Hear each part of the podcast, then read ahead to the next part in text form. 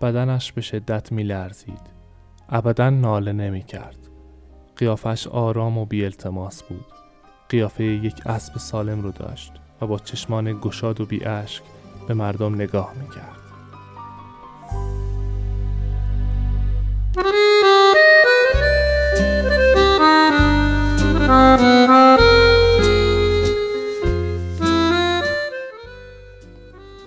سلام من آرمان هستم. با اپیزود سوم پادکست داکو در خدمت شما هستم. توی این قسمت تصمیم گرفتم که داستان عدل از کتاب خیم شب بازی نوشته صادق چوبک رو براتون روایت کنم. امیدوارم خوشتون بیاد.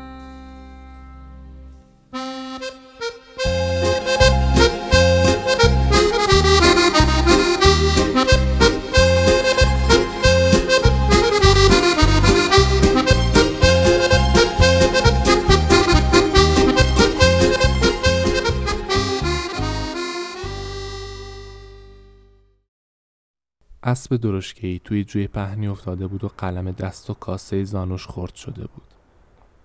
آشکارا دیده می‌شد که استخون قلم یه دستش از زیر پوست هنایش جابجا شده و از اون خون اومده.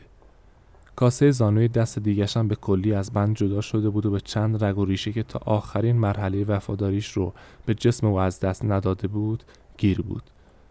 سم یه دستش اون که از قلم شکسته بود به طرف خارج برگشته بود و نعل براق سایدهی که به سه دونه میخگیر بود روی اون دیده می‌شد. آبجو یخ زده بود و تنها حرارت تن اسب یخهای اطراف بدنش رو آب کرده بود. تموم بدنش توی آب گلالود خونینی افتاده بود. پی در پی نفس می‌زد.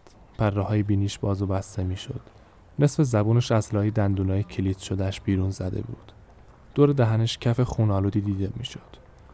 یالش به طور حزن روی پیشونیش افتاده بود و دو سپور و یک عمله راه گذرد که لباس سربازی بی سردوشی تنش بود و کلاه خدمت بیافتابگردان به سر داشت می‌خواستن اون رو از جو بیارن بیرون یکی از سپورها که هنای خیلی تندی بسته بود گفت من دنبشو می‌گیرم شما هم هر کدومتون یه پاشو بگیرون و یهو از زمین بلندش کنیم اون وقت نه اینه که این حیوان طاقت درد نداره و نمی‌تونه دستاشو رو زمین بذاره یهو خیز برمیداره. اون وقت شما جلدی پاشو ول بدین منم دنبشو ول میدم. رو تا پاش می‌تونه بند شه دیگه. اون دستش خیلی نشکسته.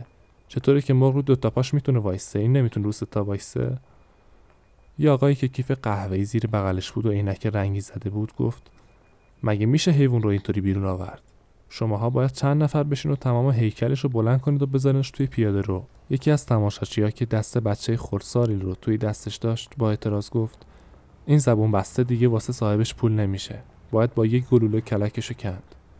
بعد روشو کرد به سمت پاسبان مفلوکی که کنار پیاده رو داشت لبو می‌خورد و گفت آجدان سرکار که تپونچه دارین؟ چرا اینو راحتش نمی‌کنین؟ حیوان خیلی داره رنج می‌بره. پاسبون همونطور که یه طرف لپش از لبویی که توی دهنش بود باد کرده بود با تمسخر جواب داد.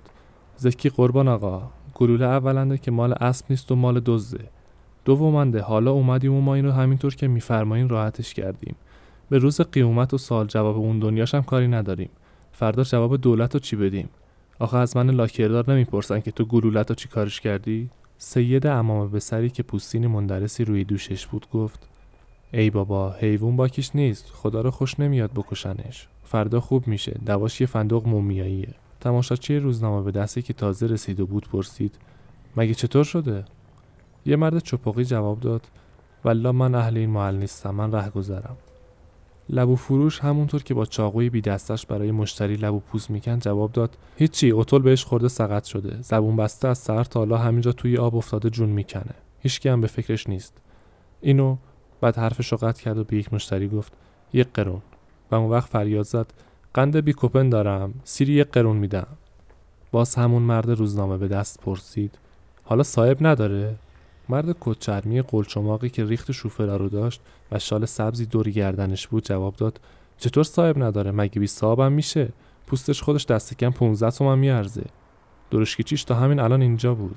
به نظرم رفت درشکش رو بذار و برگرده. پسر بچه ای که دستش توی دست اون مرد بود سرش رو بلند کرد و پرسید بابا جون درشکچیش درشکش رو با چی برده؟ مگه اسبش نمرده؟ یک آقای عینکی خوش لباس پرسید فقط دستاش خورد شده؟ همون مرد قلچماق که ریخت شوفرا رو داشت و شال سبزی دوری گردنش بود جواب داد درشکچیش می‌گفت دنده هم خورد شده. بخار از سوراخ‌های بینی اسب بیرون می اومد. از تموم بدنش بخار بلند می شد. دنده هاش از زیر پوستش دیده می شد. روی کفلش جای یک پنج انگشت گل خوش شده داغ خورده بود. روی گردن و چند جای دیگه بدنش هم گلی بود. بعضی جاهای پوست بدنش می پرید. بدنش به شدت می لرزید. ابدا ناله نمی کرد. قیافش آرام و بی التماس بود. قیافه یک اسب سالم رو داشت و با چشمان گشاد و بی اشک به مردم نگاه می